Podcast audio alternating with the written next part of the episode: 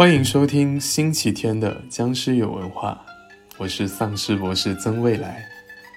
那在本期的小故事当中呢，我就会分享一个上周的节目里面，对，不知道大家还记不记得，我们讲了一个在哈佛读人类学的硕士研究生韦德戴维斯。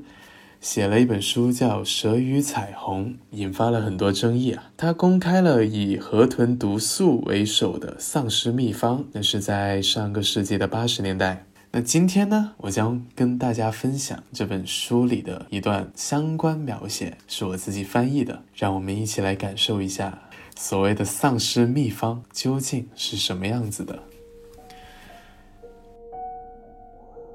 清早的时候。我看到了让将粗壮的手指放到棺材里，慢慢的伸向孩子的尸体，然后像老虎钳一样抓住他的头颅。头骨已经塌了，尸体散发着一股刺鼻恶心的化学气味。他非常谨慎地把遗体从临时的坟墓中取出，小心翼翼地放进一个罐子里。现在他保持着跟今天早上同样的谨慎。用滴着油的手，慢慢的从罐子取出遗体，放在烤架旁边的地上。他开始有条不紊地从麻袋里把其他所需材料取出。前两个我很陌生，好像是两只刚宰的蜥蜴，一只是彩虹色的，另一只是蓝色的。他拿出的是被钉在晾衣绳上晒干，然后弄平之后的大蟾蜍的尸体，我见过。但现在已经完全认不出来了，只是从大小、形状和它的简单描述，可以推断出这是海蟾蜍，一种美国热带常见的有毒生物。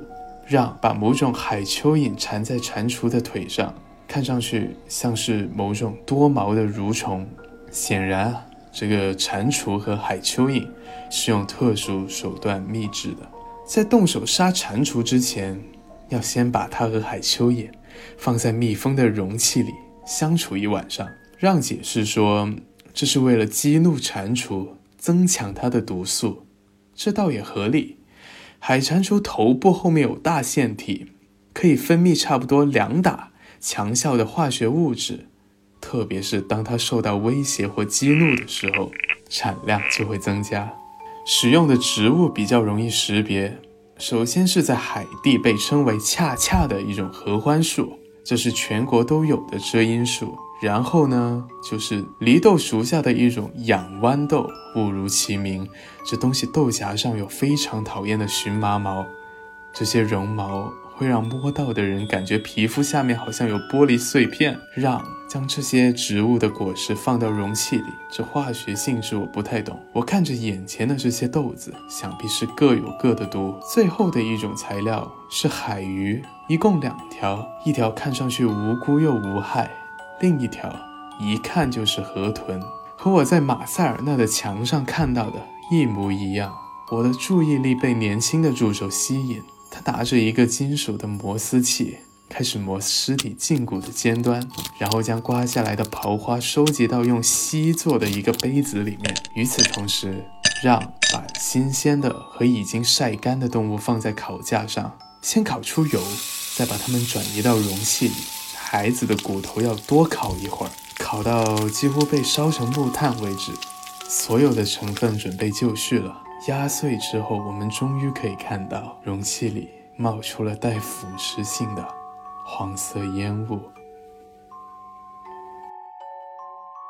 像这样的描写，在《蛇与彩虹》这本书里面还有几处，都非常的有画面感。英文比较好的朋友呢，可以去感受一下。